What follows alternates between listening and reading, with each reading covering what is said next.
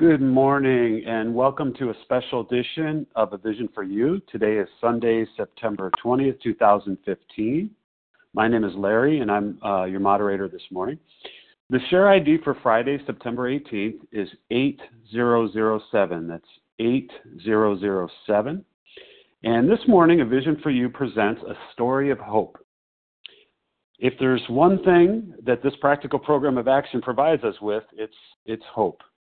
And uh, in, in the foreword to the fourth edition, the Big Book reminds us that in any meeting across this globe, those of us that have taken these steps and experienced a vital transformational experience, share our experience, strength, and hope with each other. And in doing this, we stay sober and help other people with our affliction. You know, in the, in the chapter, there is a solution on page 29. It says, Our hope is that many alcoholic men and women desperately in need will see these pages, and we believe that it is only by fully disclosing ourselves and our problems that they will be persuaded to say, Yes, I am one of them too. I must have this thing. Joining us today is Penny E., a recovered compulsive overeater from Jersey, from New Jersey. Penny is committed to living a 12 step way of life and carrying the message of recovery. And so, Penny, I, I just welcome you on the line and thanks so much for sharing this morning. Penny? Thank you so much. Can you hear me? Am I unmuted? You are. I can hear you. You're coming through loud and clear. Thanks, Penny. This is a wonderful thing. Thank you. Good morning, everybody. Good morning, good morning, good morning. And what I'd like to say really is God morning, God morning. And if you're listening from a place where it's not morning, God day, God day. I am not shy on these matters of prayer and God. Oh, so where do I begin? This is a, you know, Leah asked me what I wanted to talk about, and I really said I want to talk about what it was like, what happened, and what it's like now. Um, and a story of hope, a story of transformation. I am a totally different person than what I was when I walked into these rooms over 30 years ago. Um, I'll start by saying that my recovery date, the date that I put down food and started to study and work the 12 step program, is November 28, 1988. Uh, it's 26 years through the grace of God that I haven't had the need to pick up food, uh, and that I've been studying the Big Book really, um, and learning how to live this way of life. I found out that no matter how old I get and how long I stay recovered, there's always more to learn, always more and more and more to learn. I'm maintaining, uh, you know, these are the numbers. These are interesting numbers for those of us on the line, for most of us. I'm maintaining over 100 pound weight loss. Uh, I was 237 pounds when I walked into the room. I was depressed. Uh, I'm looking at a picture of myself. I had no neck. My shoulders went right into my neck. I was unbathed. I was depressed. I didn't want to go anywhere. Um, suicide looked like a step up. And um, I, I first I want to say I was so nervous, so so so nervous. Over the years, I have told my story a million times, a million times, and I don't do very much preparation. But for some reason, this particular talk, I prepared, I prepared, I prepared, and I was so nervous I couldn't even. I had sheets of paper all over in the bathroom and where I eat. You know, don't forget to say this. Don't forget to say this. And what I had to do was work my program, to work the steps. I was full of fear, fear, fear, fear. I spoke to a dear friend last night, and she said, You know, let's do a 10 step. So I took a look at the fear. I took a look at the fear. It wasn't the situation that I'm going to be talking today to, I don't know what, five, ten, five hundred people, I don't know. It was really that I had perfectionism. You know, I wanted to be perfect. I had um, people pleasing. I wanted to please everybody on the line. You know, I want to remember what page this is on. I had low self-esteem. I'm not a teacher of the big book like a lot of other people on this line. You know, I had all these character defects going on, and as soon as I was able to take the sixth step and the seventh step, being entirely ready to have God remove these defective characters. And I got on my knees. Take them, God. Please take them. Fill me with trust in you. I heard on this line somewhere, you never know where you're going to hear something that changes your life. A speaker by the name of Robin, around three years ago, and you can find her talk on our website, uh, talked about, I'm yours and I trust you. I'm yours and I trust you. So I just prayed, God, please put the words in my mouth that I am supposed to say. So we'll put that aside. Okay. So where was I? Um, I have been transformed, absolutely transformed. I walked into these rooms. Well, let me start with this. Let me start with this. Once I get started, I think I'll be a little bit more uh, calm too. I want to start by saying, you know, the first step, I had to admit that I was powerless and that my life had become unmanageable. And I wrote down some of the things that I did to control my food, to control the weight, to get into a normal body size. Um, as a kid, my parents took me to a pediatrician and they gave me appetite depressants. I went to a diet doctor when I was age 12, and from the office, they dispensed amphetamines, diuretics, metabolism pills, uh, all kinds of pink, yellow, red pills, and I very early on got the sense, this was 12 years old, that losing weight felt good. My whole life, I was always told that life would be good if you were in a normal body size, you know? Um, as I grew older, I tried Metrecal. If you're old enough as I am to remember Metrecal, somebody's always shaking their head. I had shots of women's urine in my thigh. I don't know where that came from, but we did that back then. I went to, you know, that big uh, Weight Watchers Club uh, where they have speakers and leaders and so on and so forth, and I had a pin with, I don't know, a hundred carats of diamonds on it, in and out, in and out, in and out. My father had this incredible thing. He thought he could tell, give me if if you lose weight, Penny, if you lose weight, I will give you anything you want. The Taj Mahal. I'll give you a car. I'll give you a a, uh, a wardrobe. I'll give you whatever you want. It never worked. They sent me to psychiatrists. I went to a spa, a Harbor Island spa, and there I began to steal food from the from the kitchen with a friend of mine that I met there. I had my jaws wired shut. That's got to work. It didn't. I sucked in all kinds of stuff. I actually spoke at a diet workshop. It was a takeoff on the other big one. Excuse me here. That was a takeoff on the other uh, big weight loss program. And I binged before I went to, uh, spoke, and I binged on my way out. Um, I had the geographic cure. I've, I've done my research. I've got a PhD here. I did the cure, uh, the geographic cure. I moved to Chicago and tried to be in love and found that they had food in Chicago too. Such a concept. Therapists, antidepressants. I took awareness programs, LifeSpring, something similar to EST. Um, eating disorder therapists. I tried the wonderful world of laxatives, the wonderful world of Ipecac, and I was in in uh, treatment two times. I don't even know if I said that I am Penny E from South Jersey, not to be confused with Penny C from New England, Boston. People get us confused all the time. We were told that we sound alike, and as a result of that, I'm a good friend with her.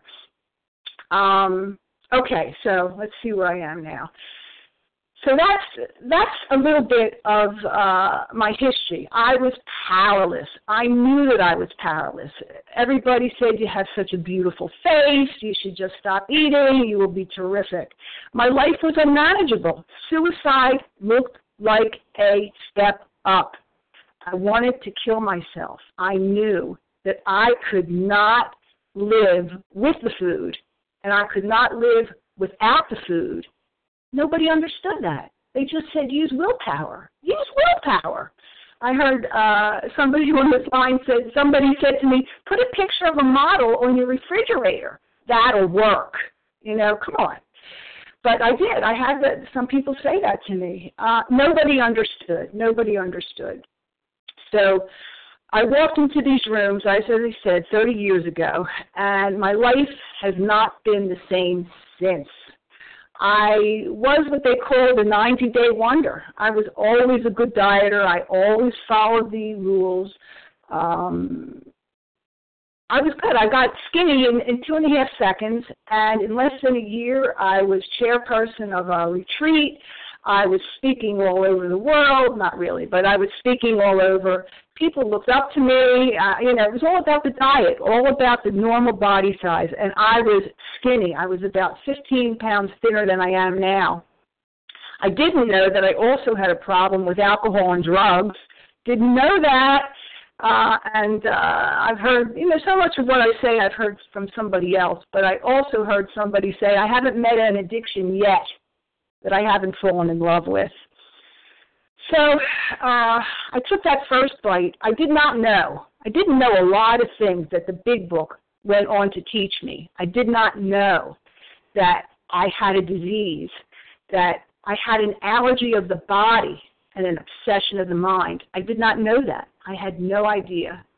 So I picked up that first bite and began to gain weight very, very, very quickly.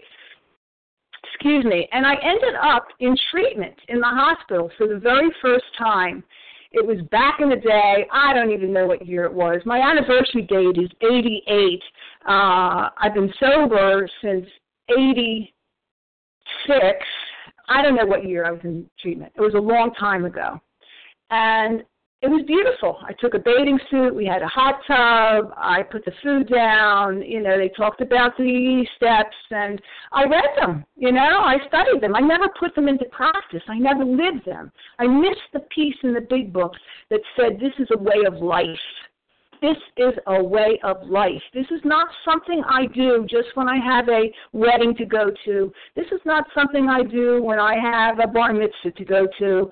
This is not something I do when I have a high school reunion. This is a way of life, like the Amish.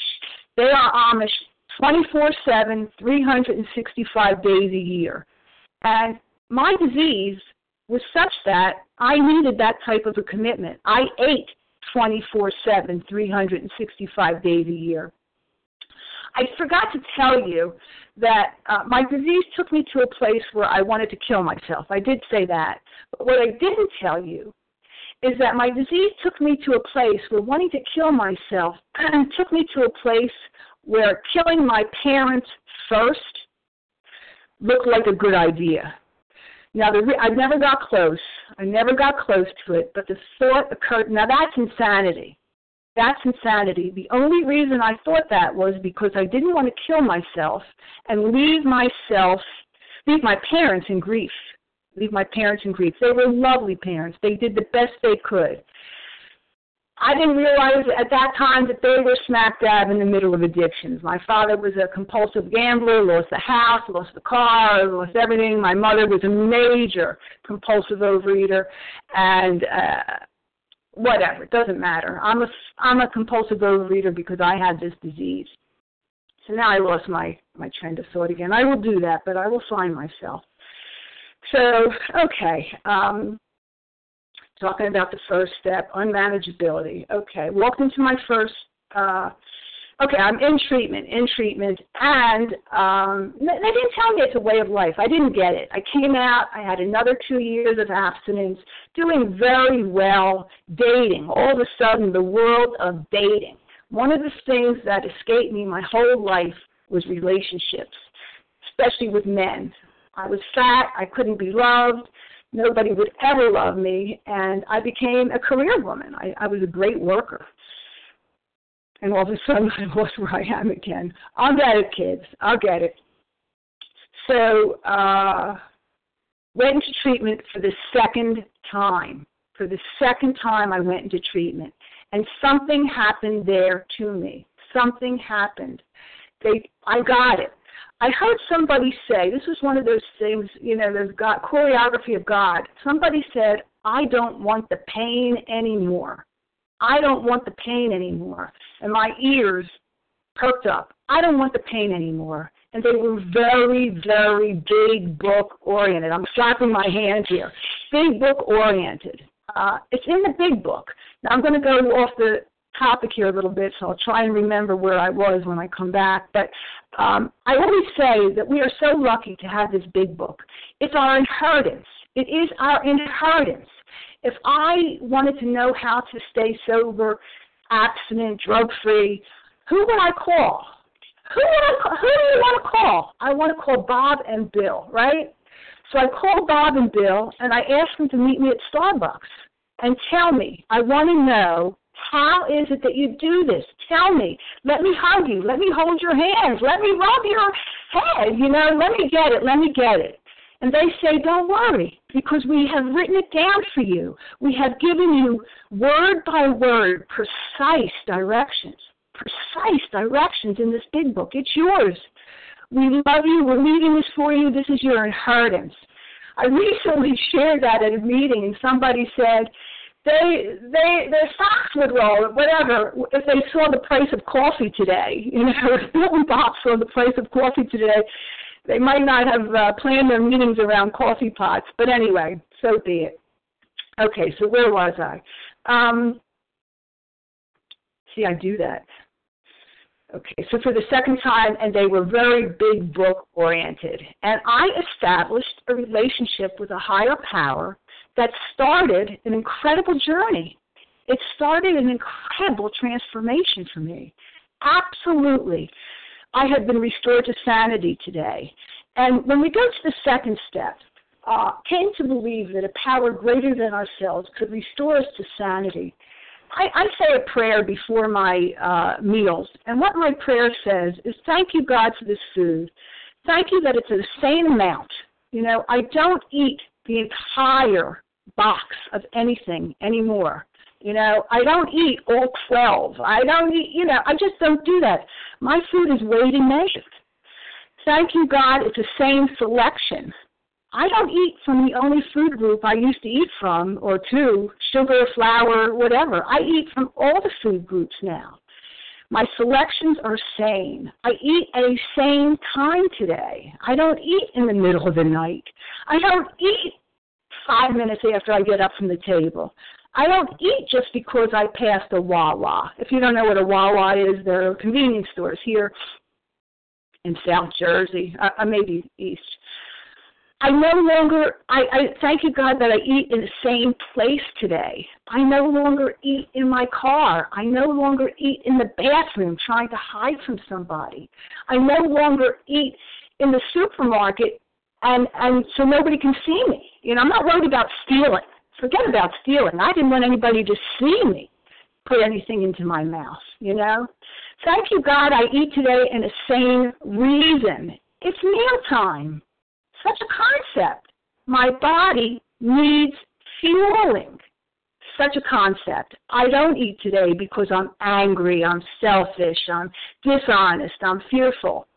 Been restored to sanity today. I have same thoughts about the food before I eat. You know, thank you, God. This is a beautiful abstinent food plan for me. You know, I follow it. I've been following it for years. I weigh and measure my food. Um, I don't have to worry is it too much, is it too little. Same thinking. Thank you, God, for this meal. I have same thinking while I'm eating it. Thank you, God, during my eating. This is delicious food. Thank you, God, that this is, you know, not sugar. It's not flour. It's a beautiful piece of fish. It's a beautiful, you know, bowl of salad. Thank you, God. And after I eat, this is a big one too. I've been restored to sanity. No guilt. No shame. No more, that's the last time I'm going to do that. You know, I, I, I swear, that's the last time I'm going to do I don't do that anymore. I'm also maintaining a sane body size. That's incredible for me. If you're on this line, I don't know, let me just say, talk for me, okay? I never, ever could keep a normal body size for more than one second. As soon as I reached that number that I thought was okay, I rewarded myself. I'm just going to have one. I'm just going to have one. I didn't know. I did not know about the uh, doctor's opinion. I didn't know about the allergy of the body and the obsession of the mind. I didn't know. So I would have one and then was absolutely flabbergasted when I found the whole package gone and I was on my way to the Wawa to get 12 more. I was flabbergasted. So I'm maintaining normal body size for 27, 28 years. I look good in clothes. I actually like what I look in clothes. It's uh I don't even know what size I wear. Sometimes it's a four, sometimes it's a six, sometimes it's an eight. But I don't have to go to the Lane Bryants and the Roamans. I don't know if you remember those, but that's where I had to go. And I was ashamed of those blue bags. And I had to come out of there. Uh, thank you, God, for that. But I've also been restored to sanity with the obsession of the mind. That was that's that's uh, uh, uh, sanity as far as the allergy of the body goes. I am not ingesting or I'm not eating anything that I am allergic to. I am also allergic to uh, what is it? The quantity. There used to be a saying in our area, it's not the extra string bean that counts. I don't know how it went. My memory's not too good. I'm 65 now, and when I get home at the end of the day, I say, thank you, God, that I remembered how to get home, you know. But anyway, it was something about the extra string bean. It's the decision. It's not the extra string bean that I that's the problem. It's the decision to eat it. And I can go into the allergy of the body with behaviors, just an extra piece of food, string bean, piece of apple. I can do that. You know, I don't eat standing up. I don't eat in my car, so on and so forth. But what I'm trying to say here now is I've been restored to sanity regarding the obsession of the mind. You know, the character defects um, that I step into so often, like dog do, like dog do, and it sticks to my shoe and it smells terrible. And I keep trying to wipe it off and wipe it. You can't get it off. You can't get it off. You almost have to throw out the shoe. Well, that's what my resentments are like to me. I step in it. I'm angry at this person. I'm angry at that person. And the only thing I had to do was to eat that that ease and comfort, that ease and comfort. Just took it away, took it away when I'm selfish. I don't want to do this. I don't want to do that. I don't want to be in my girlfriend's wedding because I don't want to be the fat bridesmaid. You know, selfish, selfish. I step in dog do. The obsession of the mind. I can, I can eat it. I'm just going to have one. It's not going to hurt me. Nobody's going to. I'm only going to have one. Cross my heart and hope to die. And the fears, you know, those fears. Uh, any of that stuff is the insanity. Today I have a plan. I have a plan of what to do with those character defects. The obsession of the mind is eradicated. It's lifted because I live this program one day at a time. I also want to say that I've been doing it a long time. And there's something to say about experience. There's something to say about being 65 years old. Uh, you know, I have a lot of experience with this, and it works. It's a true work. What am I trying to say? I, I guess I'm trying to say my spiritual maturity. My spiritual maturity changes. Each day I live, and each day I have a challenge. We used to call them a fine growth opportunity, another AFGO another fine growth opportunity. Each time I step into that dog do, each time I have a resentment, I have selfishness, dishonesty, or fear, um, it's another fine growth opportunity. Thank you, God. Thank you, God. Thank you, God. Show me the blessings. Show me the blessings. So, okay, so I have a little bit of an outline here. So that takes me to the third step. Um, the third step, the third step um, was only a decision. I, I want to say that probably about 13 years ago, I'm in another 12 step program. Let me look at the clock here. Okay. Um, I'm in another 12 step program, and about 12 years ago, more than that, I got into a Sunday morning 7:30 a.m. meeting, third step meeting. We studied the third step. We talked about the third step. People talked about how they use the steps to to live, you know, turning their will and their life over to the care of God. We did it. I did it every Sunday with my husband. I also want to say that I met the love of my life. Here I go all over the place. I, I do uh, go all over the place, but I met the love of my life, Richard, um, when I was, I don't know, I was 40 years old, 65 now. Uh, we we had been childhood sweethearts. He was the first man I ever kissed, first boy I ever kissed at 12 years old. He went on to uh, build his story a couple wives, a couple families, a couple prisons, many drugs, many foods, so on and so forth. But God, in His ultimate wisdom, put us together. it's a long story. I don't know that I'll have time or should even tell here, but we got together in Florida. and uh, he became my husband, my first husband. and we were the dream team. We were the dream team. We spoke all over. They flew us for this retreat out to Oregon. I mean, we just did. And uh, we knew a lot about the big book. We were blessed in 1993 to take a cruise without booze, and Joe and Charlie were on the ship, and we studied the big book in the Caribbean, going through the that channel, whatever it is. And so we were big book thumpers. We thought. I thought I knew a lot. A lot of people called me, called him, where is this, where is that?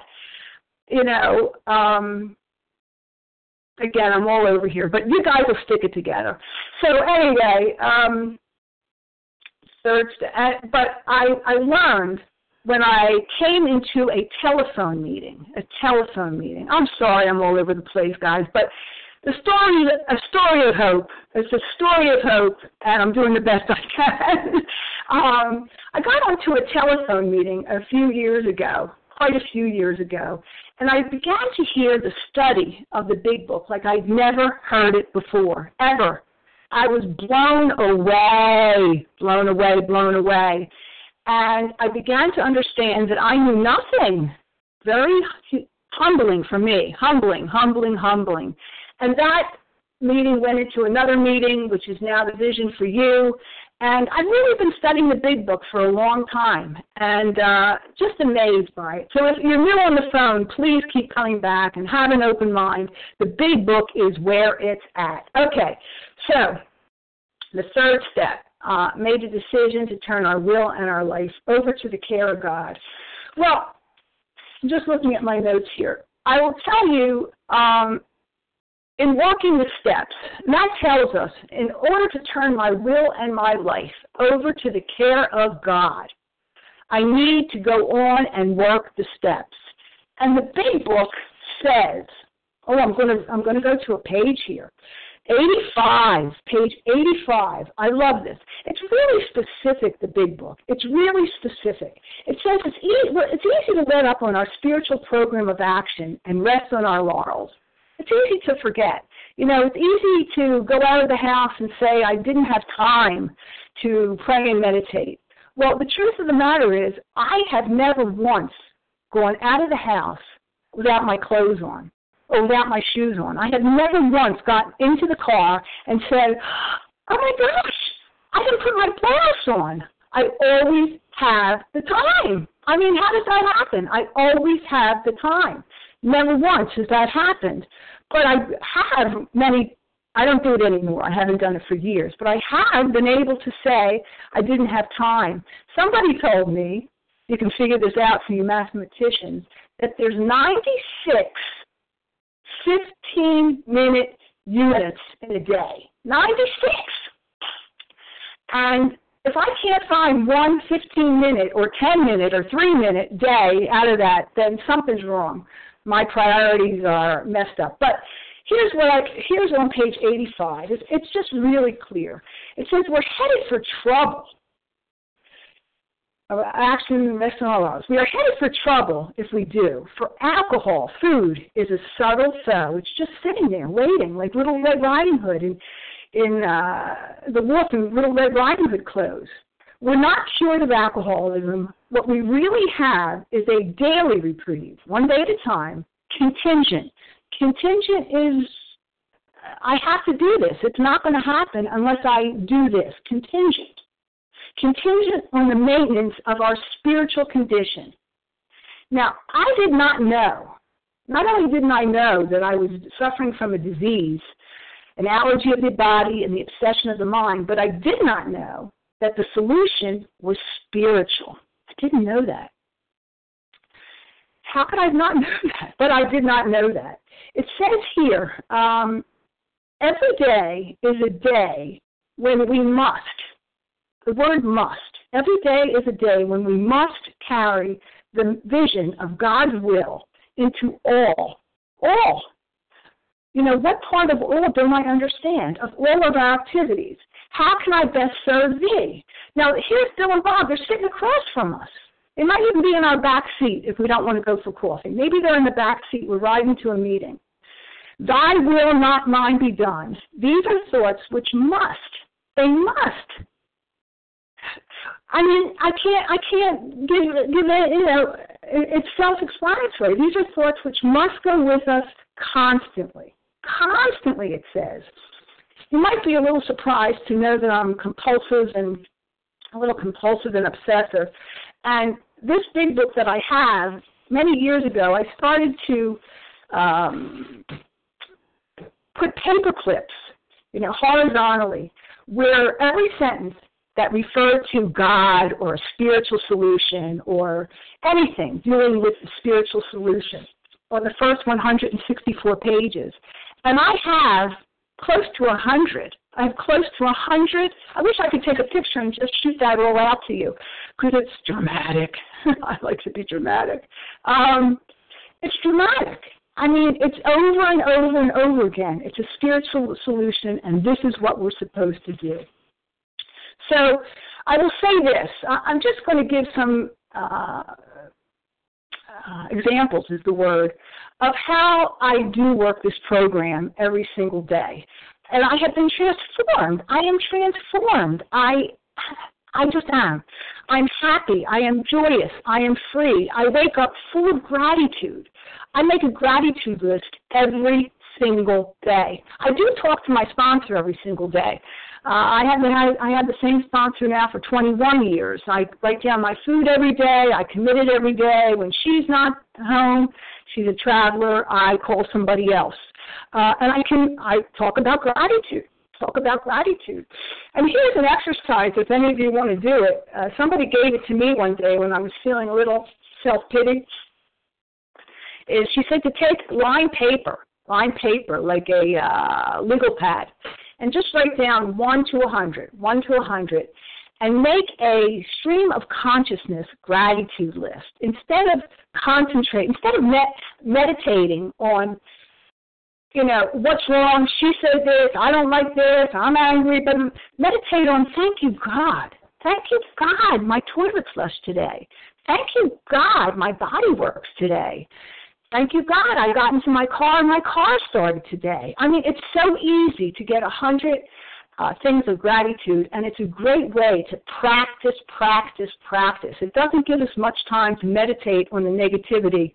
Instead, my head is full of the positive. So anyway, here we go. I I, I digress again. Uh, looking at the clock. Okay. Um, many years ago, my mother passed away. I was in this. I was in recovery. I was in recovery, early recovery. You know, um, not as mature as I as I grow to be, as I grow to be, and whatever little um, inheritance my brother and I had, and it was very little, believe me. We fought over it like cats and dogs. And here I am, a woman who must live these principles in all my affairs. He was making decisions based on the fact that he was married, I wasn't, he had children, I wasn't, blah, blah, blah, blah, blah, blah, blah, blah. and I ended up calling a lawyer. It was not pretty. It was not pretty. He only lived about five miles from me, and I was finding that I was not wanting to go to that area of where he lived. I was hiding. I didn't want to be involved with him. He uh when he handed me the three cents or the five cents that was mine as far as my mother's estate went, he said to me, As far as I'm concerned, Penny, you died when mother died. And I lived with that for a little bit, but it was like doody on my shoe. I couldn't kick it off. It was horrible, absolutely horrible. And I realized also through this program that a lot of times the people that I am most resentful at are the ones that I owe the biggest amends to. It's a spiritual principle that works for me. I don't know. I don't understand it, but it just does. And um, So what happened was I prayed, I prayed, prayed, prayed, and I wrote a letter of amends. Uh, I did not know that he was ever going to accept it. I didn't know, but I did know that I had to clean up my side of the street. And I took a look at, I was so angry. I was meditating on how angry he was. I would tell you how wrong he was. But when I started to take a look at my part, when I did that turnaround, oof, it was ugly. I was full of fear. I wasn't going to get what I deserved. I was full of fear that um he was going to make decisions. My my my low self esteem. He was the older brother. He was going to make decisions. I was full of greed. Greed. Oh, these are ugly. This was dog do all over two pairs of shoes. You know, I was full of greed. I wanted, wanted, wanted, wanted. I wanted mine. I wanted mine. What's more important for me today? You know, I learned this too. Do I want to be right? Do I want to have what I want, or do I want peace? Do I want peace? This is a way of life for me today. Peace is my goal. Peace is a, my goal. I have an ulterior motive today. The ulterior motive is I don't want to pick up food. I don't even want to get close to it.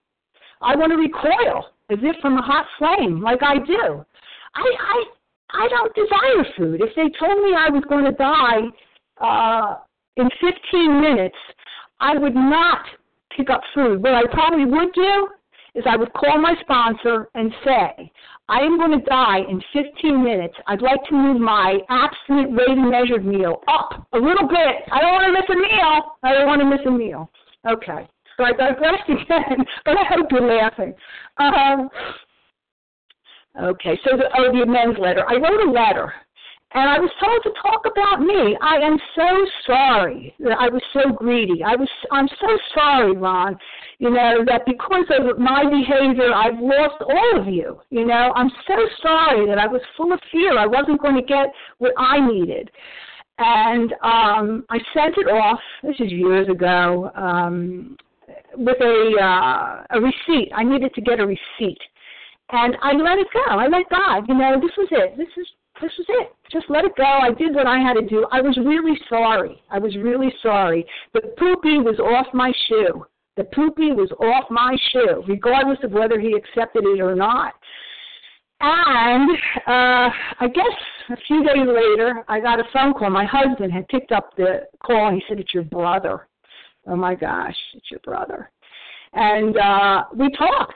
We talked. And he said it took a lot of guts to write what you write, wrote. He said he admired me, and uh, he came over to my house, and um, he's in my life today. Let me say that he's in my life today. We're very different. Uh, I try not to judge him because when I judge how wrong he is, I step in that poopy again. I step in that poopy again, and I don't want it. So he is in my life. I can tell him that I love him, and I mean it. And his family is in my in my life again today. I'm grateful for that. I will tell you that I do pray and meditate every single day. I don't skip.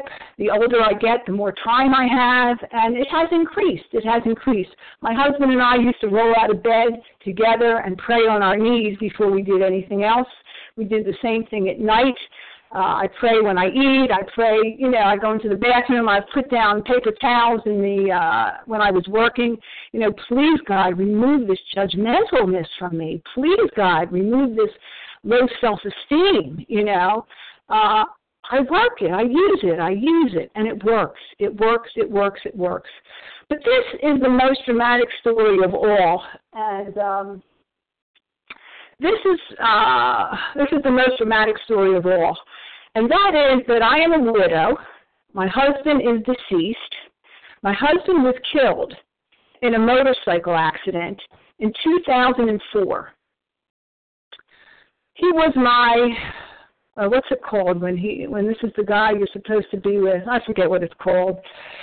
Uh, he was the guy I was supposed to be with, and um, in God's infinite wisdom, His perfect, perfect choreography he didn't put me with Richard when we first kissed at age 12. He waited till I was 40, 39. He put us together in a uh, in Florida. I told you that. and he lived in South Carolina, geographically inconvenient. inconvenient. He worked, he was just coming, he was only a few years sober and was not in recovery with the food at all. He was gigantic. He was 300 pounds. And I was slim and trim and, you know, doing wonderful stuff and so on and so forth. So uh, he lived in South Carolina. He worked at a college university bookstore. I needed a rich husband. You know, I needed a rich husband. My father used to say, rich or poor, it's nice to have money. rich or poor, it's nice to have money. Well, in God's great, great sense of humor, he gave me a husband by the name of Rich. Rich! Everybody called him Rich! Be careful what you pray for. Uh, I call him Richard. And he went home from Florida to South Carolina. I went home to New Jersey. He was not an option for me because he wasn't rich. He wasn't. He was still eating. But, long story short, we got together. He got into Overeaters Anonymous. He recovered. Um, and I told you, we we went all over, speaking AA, OA. We were a dynamic duo. We really were. But uh, anyway, um, so we got this motorcycle. We had a great life together. We prayed, we meditated, we cooked, we ate, we went to the supermarket together. It was fabulous. We didn't drink together. We had a great life. He was my soulmate. Soulmate, soulmate, soulmate is the word. And we get this motorcycle, and uh, it was a lot of fun for us. Very spiritual. Took great trips. Went cross country. Took six weeks cross country with a gigantic cooler on the back. He hooked up this whole big thing with canned carrots and canned string beans and canned tuna fish and canned and little things of applesauce so we could be abstinent wherever we were with our scales.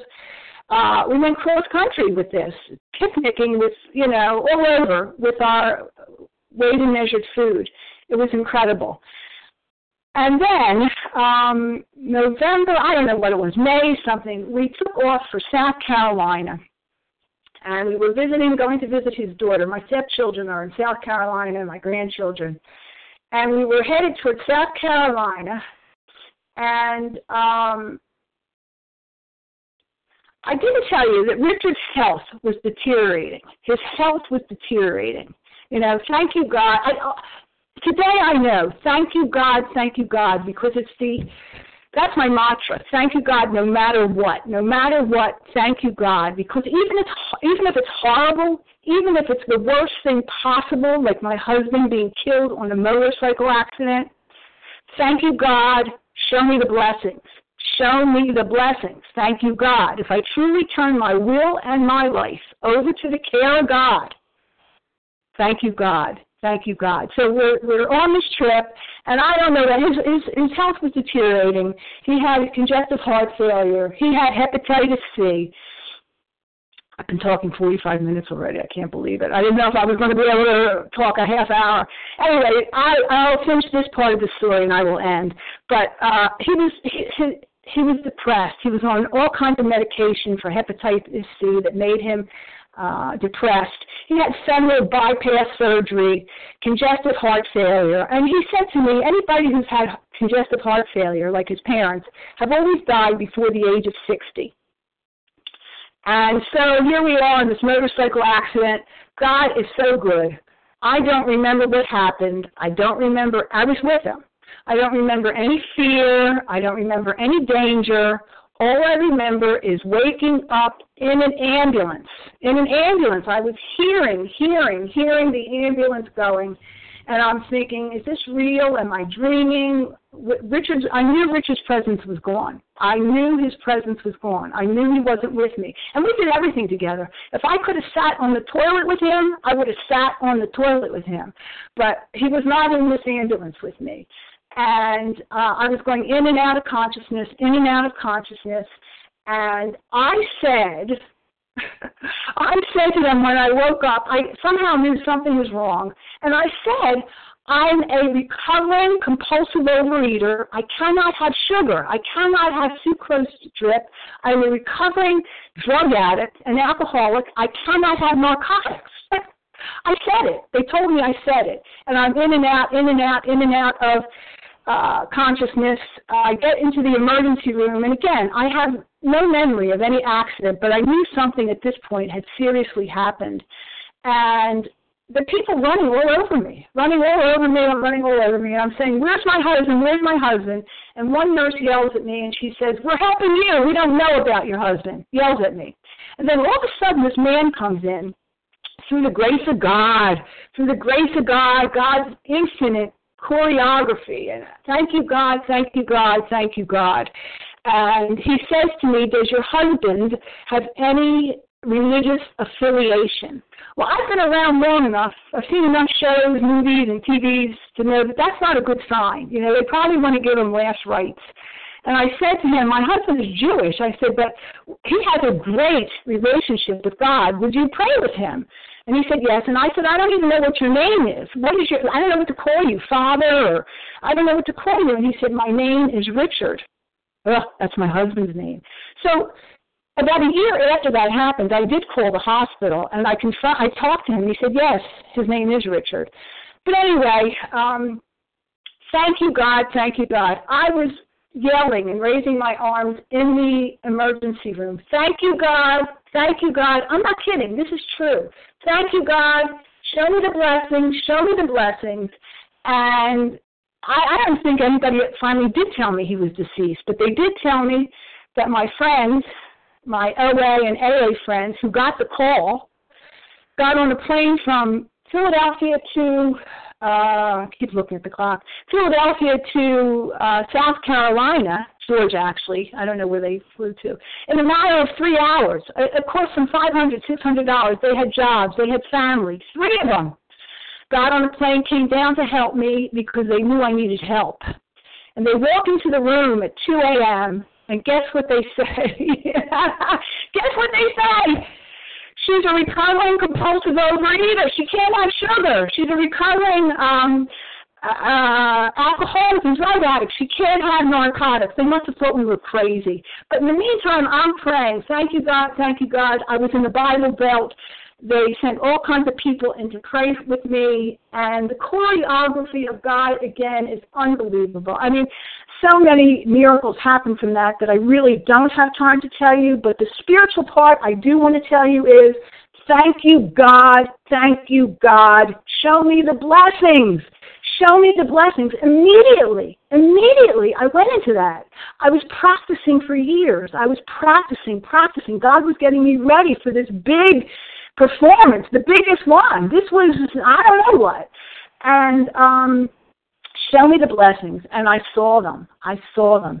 Thank you, God. He died doing what he loved the most, riding the motorcycle. He, he could hardly walk, but he could ride that motorcycle.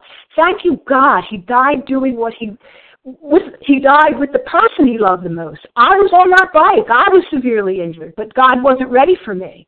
So he was with me. Thank you, God. Thank you, God. Thank you, God. He died right at the scene.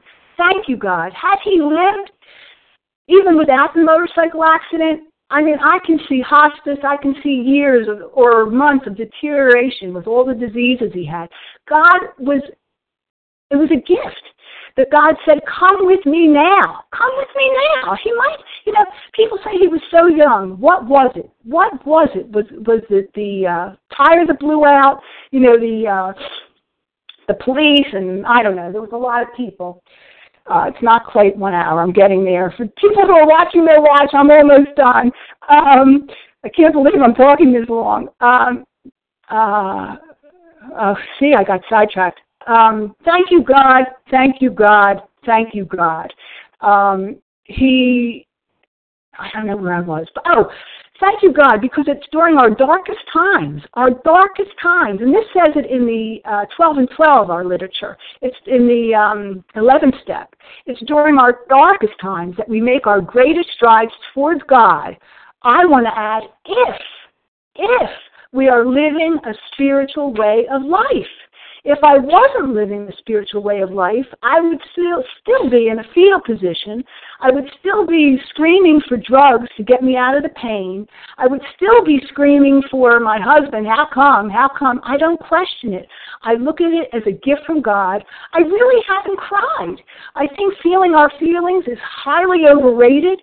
Uh, I really do. I really do. Uh, a lot of people say we've got to feel our feelings. I don't believe that. I believe I do what the big book says. You know, look for this resentment, fear.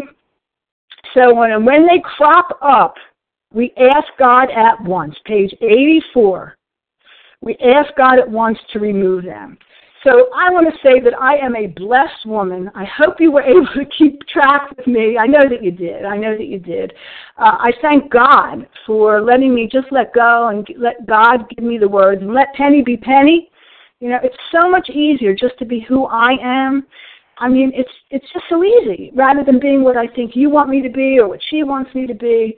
And um, thank you guys. And I always end with the same thing and I'm actually turning the page because I had to write it down because I was fearful that I was going to forget it.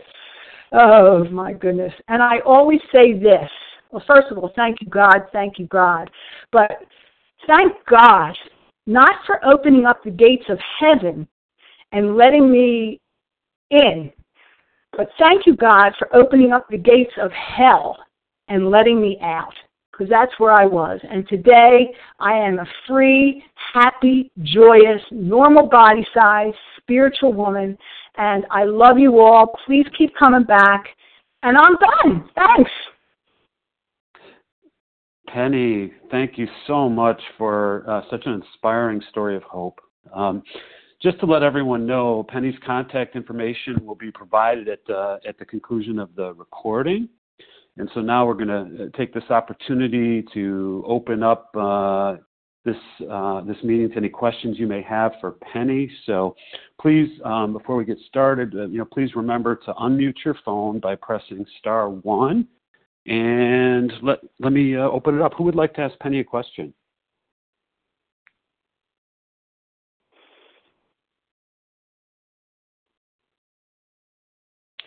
Don't be shy. Press star one. I could try to ask a question. Sure, who's this? If I can formulate it in my mind, Mary from New Jersey. Hi, Mary. Go right ahead. Mary M. Uh, hi, everybody. It's Mary, and um, would you believe you you are so funny? How many times you told us that you lost your place, and that is what's been happening to me, and we're about the same age. so um, I just um, Penny, of course, it's Penny. Penny, um, my question is, um, you know, I'm so sorry about your loss. It was so interesting uh, how you um, talked about gratitude. So my question is, one, when your sponsor asked you to do this, was it just once you do it? I hear many people say that the first thing when they wake up in the morning, they say five um, things of gratitude. Um, I'm basically have always been a very grateful person. People do say that about me, but never do I feel that I've had the extent of what you have. You have really shown by that list and that becoming that way of life, you really prepared for the hardest thing, um, losing your husband. And so, if you could speak more of that. And, you know, I work with bereavement. I know it's very important that the body, um, you know, that loss is the body's natural way when we lose somebody. But, um, again, I'm trying to formulate my words. But you have shown that in being grateful, you've changed insecure thoughts to secure thoughts. And, um, I'd like you to share anything more on that. And again, thank you so much. Thank you, Mary, and thank you for getting that I kept losing my place. But I did pretty good. I kept finding my way, so that's good. Um, regarding gratitude, um, let me say that I have been doing this for a long time. Uh, now with these new smartphones that I can dictate into, I just do a stream of. I dictate my food you know, I put today's date on it or tomorrow's date on it. I put my food on there, and then I dictate my gratitude, and I just go on and on. It's like a stream of consciousness. Uh, it's not just five. I just stop when I stop, and, and sometimes it prints up totally different things, but God knows the gratitude that I have. And then when I read it to my sponsor, I just kind of skip over it and everything else. But uh, I try to look at the gratitude towards anything. I mean, if you call me up and you want to complain or whine or whatever about anything, I I really I don't want to say I don't have time for it, uh, but I quickly say, okay, let's let's get to the solution. What are you grateful for? You know, this this is a bad situation, but let's be grateful for it because you're going to learn to trust in God on this. This is a, another fine growth opportunity. I just keep using the word gratitude. Thank you, God. I, I just, I repeat it, really. I thank you, God, for this uh, parking space, so on and so forth. As far as that list of 100, um, I'm not sure. I think it was just during a, a difficult time for me, and I did it, but I've given that to other people since then. One person actually told me that she did it three times, 300 things, and nothing was repeated. Uh, it's just a nice way to uh, to develop that attitude of gratitude, just keeping that going. You know, it, it can take you a week, it can take you two weeks, but just keep thinking about it. I don't know if I answered your question, but that's that's it.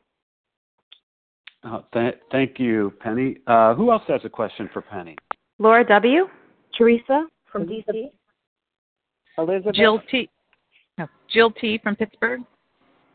Okay, this is. Let, let me give the lineup, and then we'll pick it up from there. So I think I have Laura, followed by Teresa, Elizabeth, and I heard Jill. So why don't we start with those four? Uh, Laura, why don't you jump in?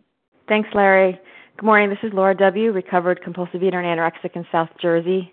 Thank you, Penny. Gosh, I love you. Um, my question is when you go through the big book with a sponsee, a newcomer, um, do you take them through the big book like we do in Vision for You, or do you um, have them read the first 164 pages and then get back to you when they're done reading? Uh, uh, how do you take somebody through the steps if, if you take somebody through the steps? Thanks. Okay, thanks, Laura. I love you too. Uh, I don't take somebody through the steps like I've been taught to do on uh, the Vision for You, to be honest with you. Now we have an incredible uh, library, a treasure of um, of recordings on the Vision for You website. And I often say, listen to this, listen to this one, listen to that one. I give them the name, I give them the date, I give them the code. Uh, I just don't have the patience, to be honest with you. I, I just don't have, I don't know, to go through the, to go through that. Um, we discuss it, we talk about it, um, but that's how I do it. And we, we, we go into each step, you know, we talk about the step, we discuss it, uh, you know. Um, so in answer to your question, I do not read the book the way so many people do it on the line, but I do use the resources that are available to me. Okay, Th- thanks so much. Um, Teresa, you're up.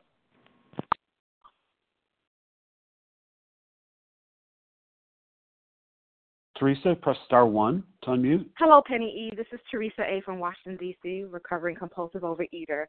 and you shared hi. about hi. You shared about um, the the tragedy that happened with losing your husband in 2004, and how even in the midst of the chaos, you were able to stay focused on program and look for the blessings and and appreciate all the love that was around you. And what I'm curious about was did you at any point fear um, deal with fear and resentment afterwards or were you so steeped in program that it wasn't an issue you were so in, into program that those things didn't come after you the four horsemen didn't come after you even so after something like that teresa hi honey uh I never have had resentment. I have never had anger. I have never had uh, uh, what's it called? We um, remorse that we shouldn't have been on that trip. I haven't I haven't had it one time, not one time, but I have worked very hard at not having it. They I actually, you know, was very injured myself and I had to go to cognitive therapy and regular therapy and the the therapist was trying to get me to cry. Feel your feelings, feel this loss and I wouldn't go there. I stomp my feet. I, I'm grateful. You know, I don't want to go. I don't want to go there. You know, let me just be grateful. I'm happy as a I don't know what. Uh, I'm happy as a what fish in a pond, and uh, and that's that's what I judge my life from. So thanks, Teresa. Wow, thank you. Thanks, Penny. Um, okay, Elizabeth, you're up next. Hi, uh, Penny. E. It's Elizabeth S. in Canada.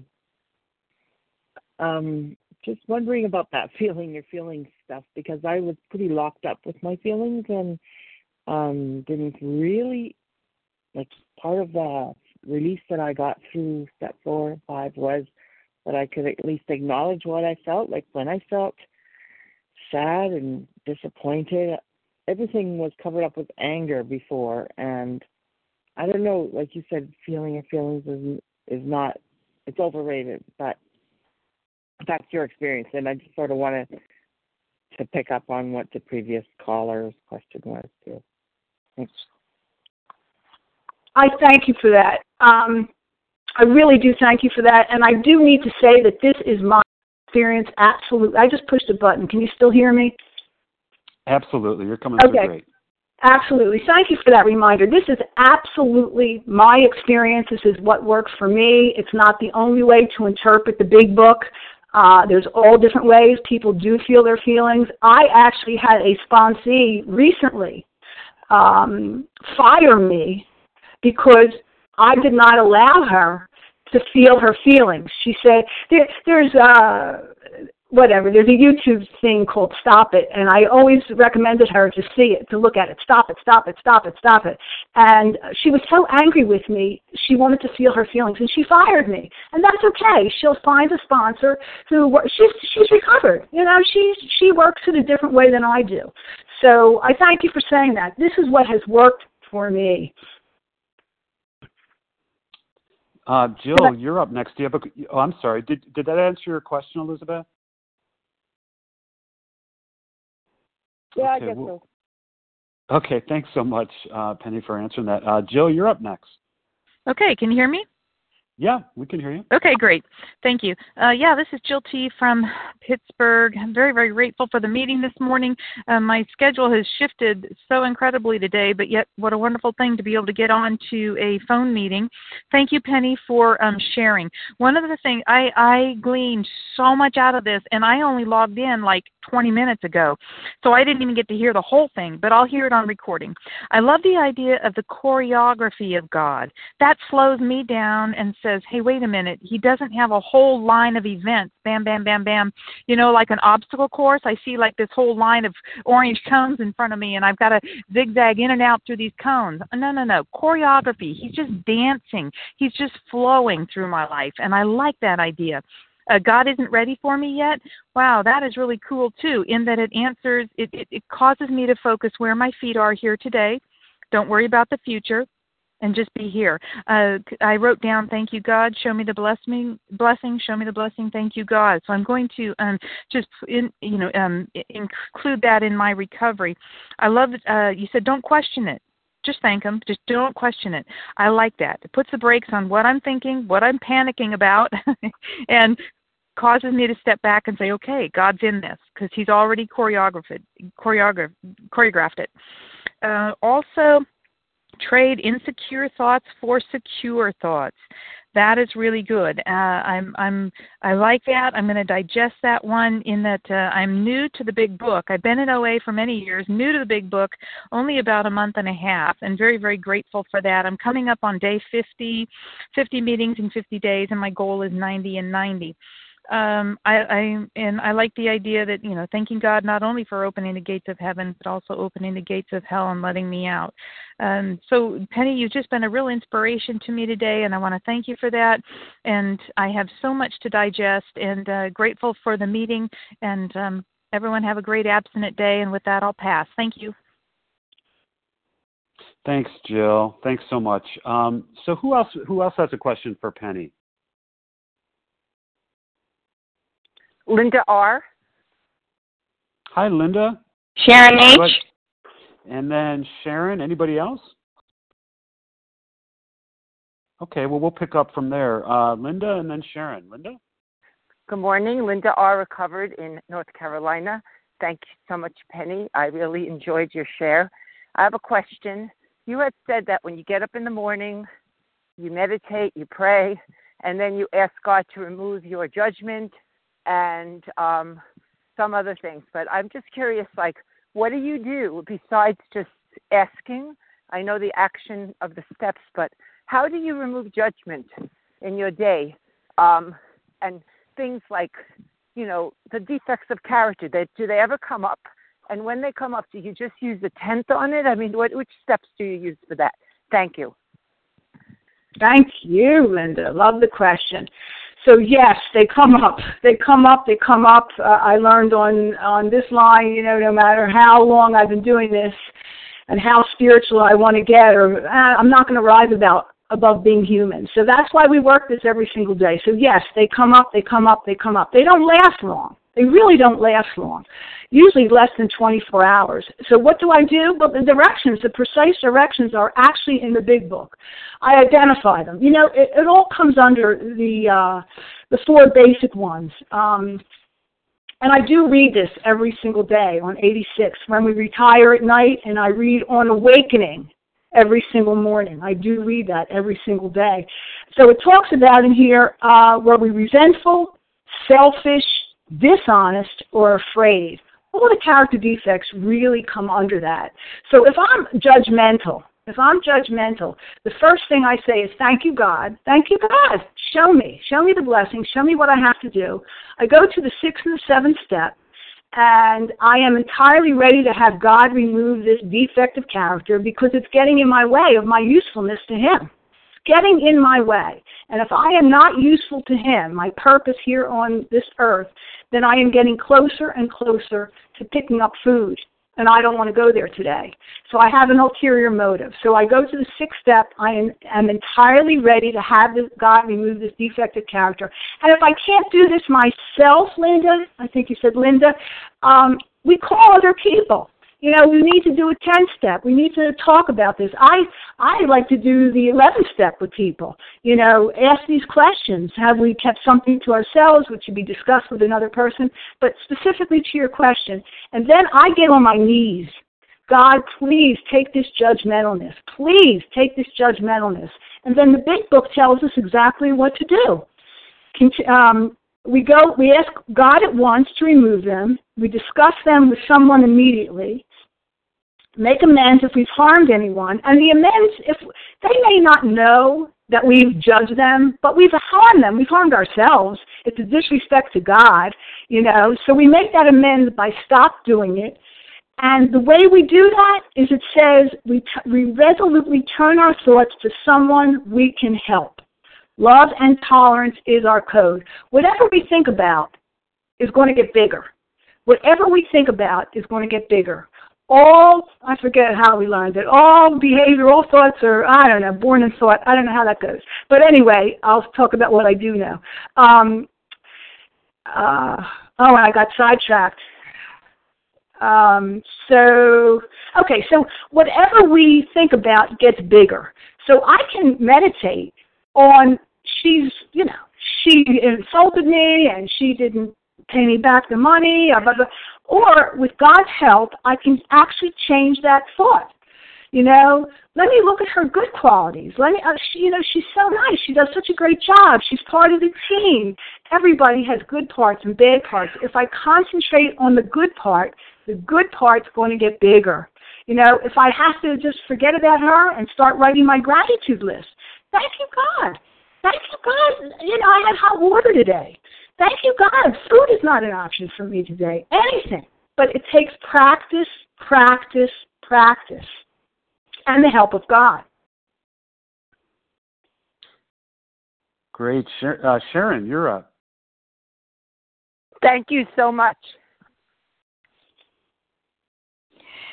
Um, Penny E, it's so wonderful to hear you. This is Sharon H. in Colorado, and I started listening to this meeting in July of 2012, and you were one of the ones that I called, and, you know, I was oh gosh, this was bad and that was bad and everything was bad, and you took me right to the big book and um, acceptance is the answer. And if there's something, uh, you know, if I'm out of whack, then you know something's wrong with me, and that's the one thing that I can do something about if I'm willing to follow these precise instructions. So I just want to thank you, thank you for being on the line today.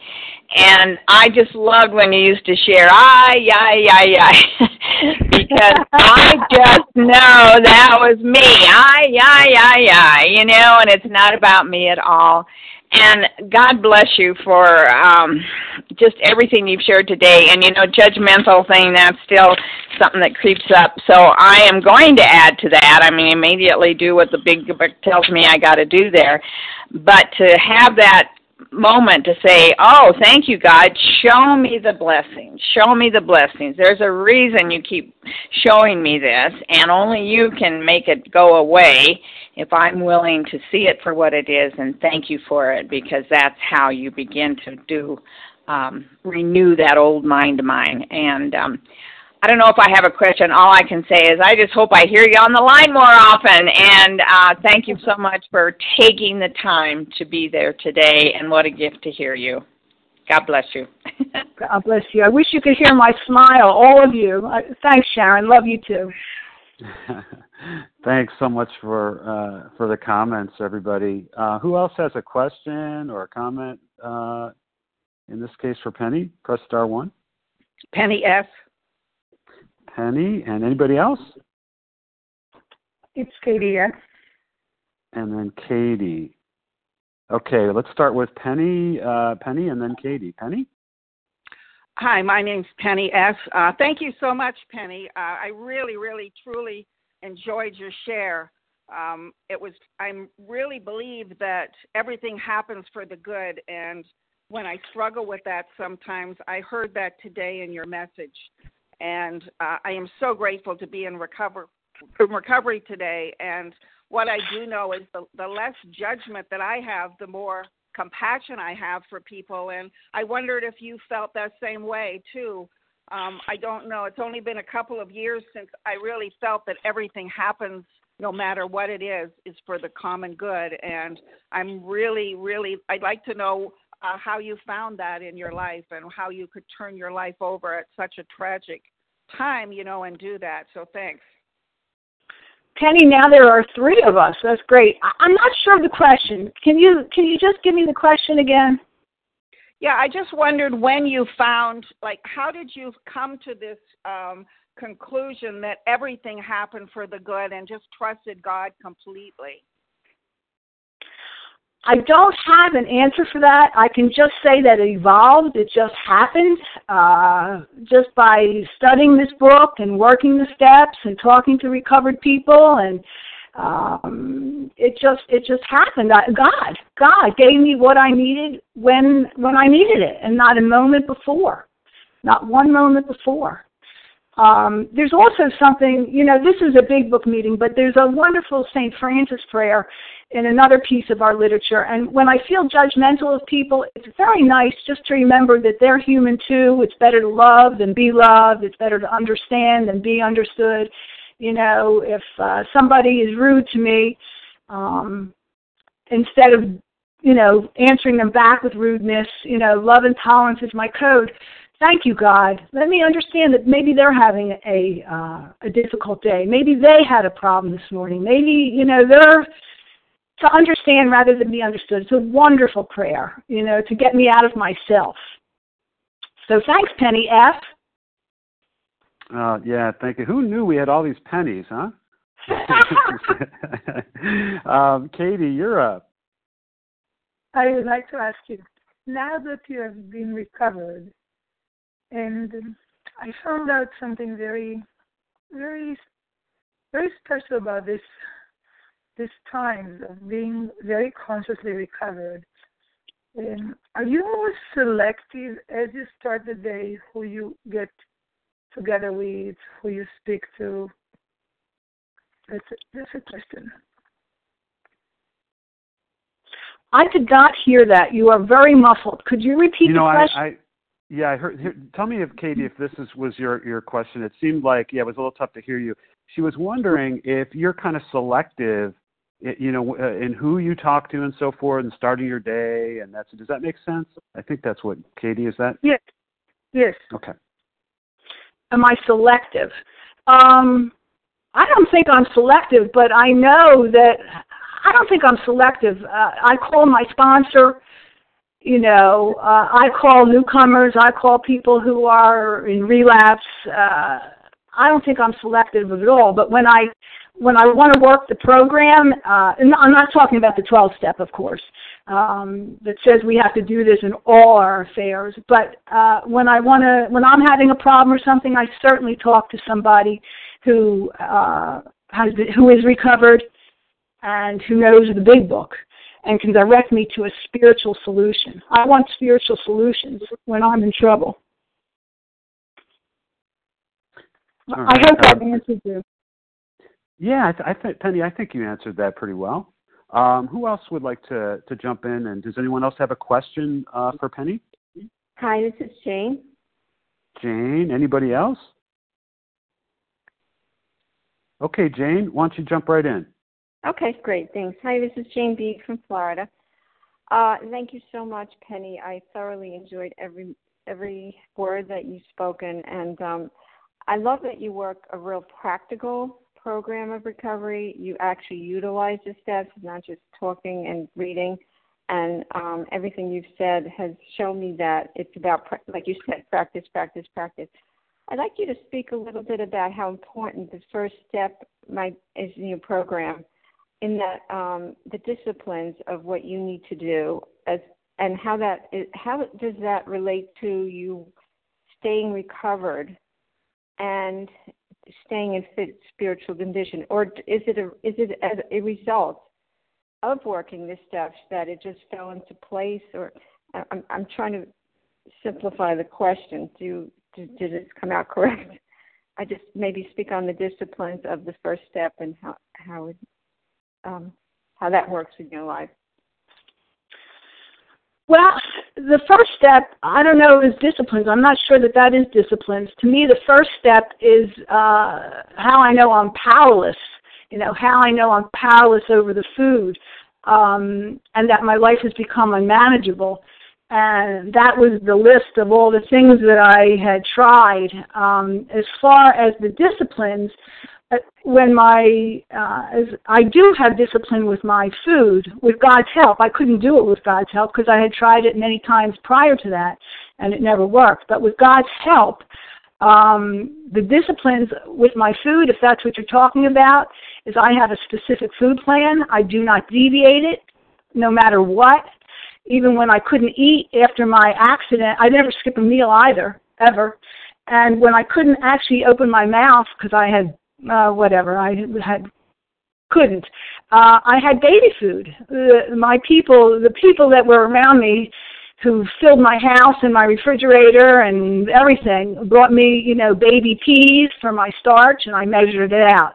They brought me uh, baby applesauce, and I measured it out. They brought me all baby foods, strained and and whatever. And so I didn't deviate. I just didn't deviate uh, when I have to deviate, like for a colonoscopy, um, I have a plan with my sponsor. You know, it's planned. I don't do anything with my food without first discussing somebody. But the other disciplines that I do, of course, is is uh, living these 12 steps every single day, starting with prayer and meditation every morning, more and more throughout the day, at the end of the day. Uh, you know, trying to help people living that 12 step uh, there are disciplines in that area that I do every day. I, I don't skip it. You know, the tools are something that I grew up with in this program. You know, that I still do today. I make calls and I I don't do writing, but well maybe I do because I write my gratitude, but now I dictate it with a smartphone. But um, there are certain disciplines, and and that has to do with working the steps. Thanks for the for the question, Jane. Uh, who else has a question for Penny? This morning.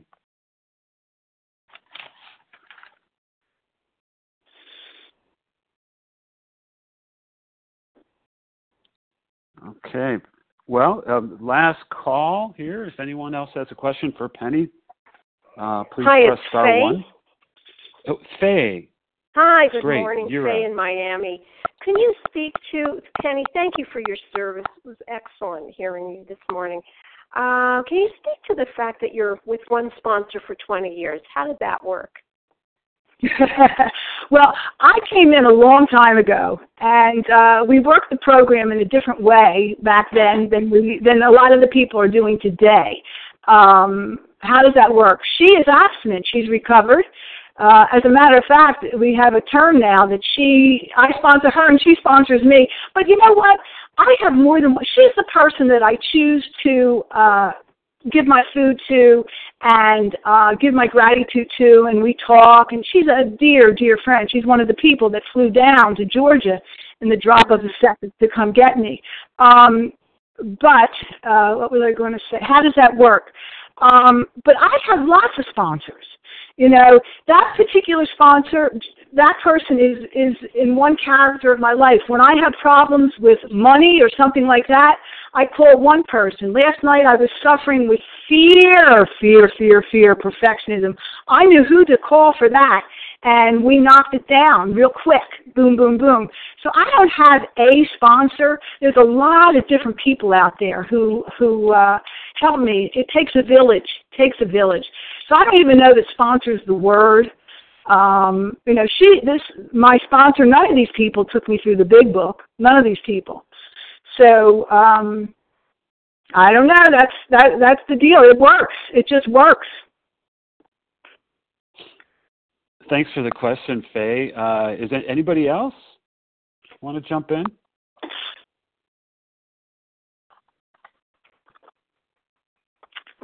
Chrissy? Chrissy. Chrissy M. Hi, Larry. Chrissy M. Hi. Jump right in. Sure. Um, thank you so much, Penny. And I was thinking all these pennies are pennies from heaven. I was I I um I have a situation that I'm dealing with in my life and it's a it's a it's a big one and I I I let it go and I pick it back up and I let it go and I pick it back up. And I'm just I'm just having a hard time getting getting down to the heart of the matter. You know, like you said with the perfectionism, you were able to knock it down, boom, boom, boom. Well, when there's a big, like a real juicy one, what what length uh, in, in over the course of your recovery have you had one that really took a lot of time and a lot of work, work, and a lot of seeking different people to deal with for, in order for it to get knocked down? And how did you go about doing that? If so, thank you.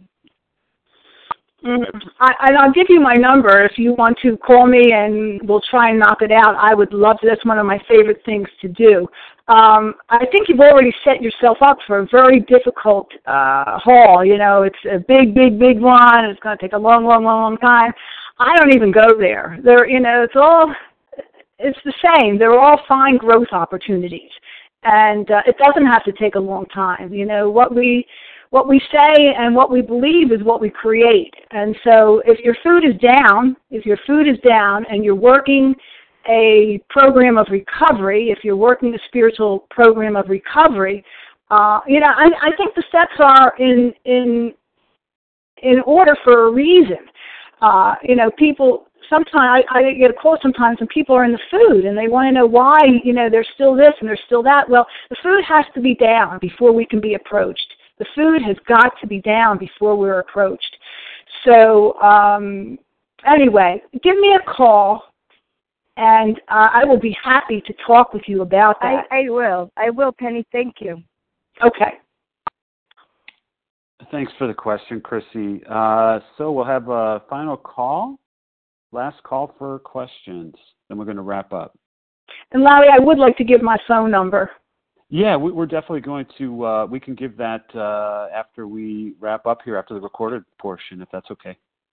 Sure. Thank you. Okay, great. Yeah, absolutely. Thank you, Penny. Any other last uh, call for a question?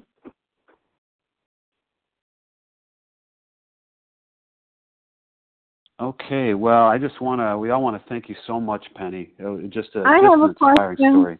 Oh, okay, sure. Who's this? Hi, my name is Margie from Florida, and I just happened to got in, but I wanted to hear a, a, a spiritual way of when I heard her say discipline and discipline uh, when you put the food down. But when you were outside of the world where there's so many commercial, you're doing service, you're doing mission workers who and how do you detach from them And I'm struggling with this. I have a sponsor, I call, I participate in meeting, but it's just like there are moments I relapse. Well, again, it takes practice. It takes planning. I don't go any place that has food without my own food. You know, if it's a buffet, I take my own food. That food is not mine. It's the same as uh I don't know, something terrible dog do. It's not for me.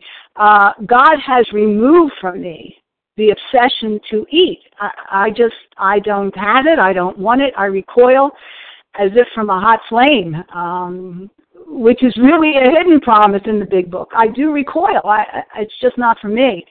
Um, so how do you deal with it? With prayer. With prayer. With God, we can do anything. God is huge. Nothing, nothing, nothing, in my opinion, is bigger than God. And with prayer, God, please just help me get through this situation. Uh, if you can, if you have to not go, go go you know, uh, if I'm abstinent and uh, I'm not sure if I'm going to get through a situation w- abstinently, if I feel, you know, uh, weak, I don't go. I mean, this is life and death for me. I may not have the chance to get abstinent again. I may not be able to put down the food again. So, first things first, you know, you protect it as if I protect mine as if it were a newborn baby, even after all these years. Even after all these years. So with God, with God, with God. Thanks, Margie. Okay, this will be the last um, question. Thank if you. there's uh, anyone, oh, thank you, Margie, for your question, and Penny for answering it. Um, is there one more call? We can take one more uh, question uh, if, if anyone would like to take that opportunity. Press star one for one more.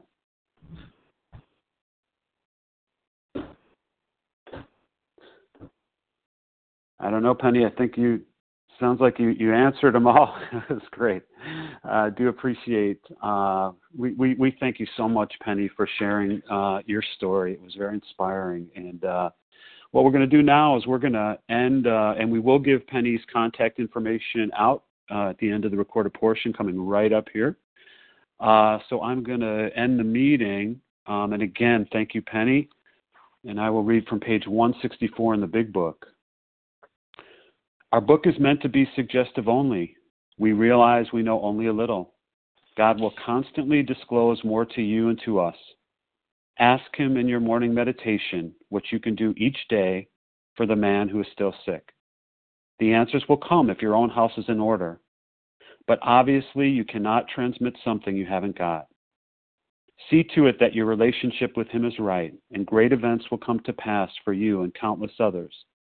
This is the great fact for us. Abandon yourself to God as you understand God. Admit your faults to Him and to your fellows. Clear away the wreckage of your past. Give freely of what you find and join us. We shall be with you in the fellowship of the Spirit, and you will surely meet some of us as you trudge the road of happy destiny. May God bless you and keep you until then.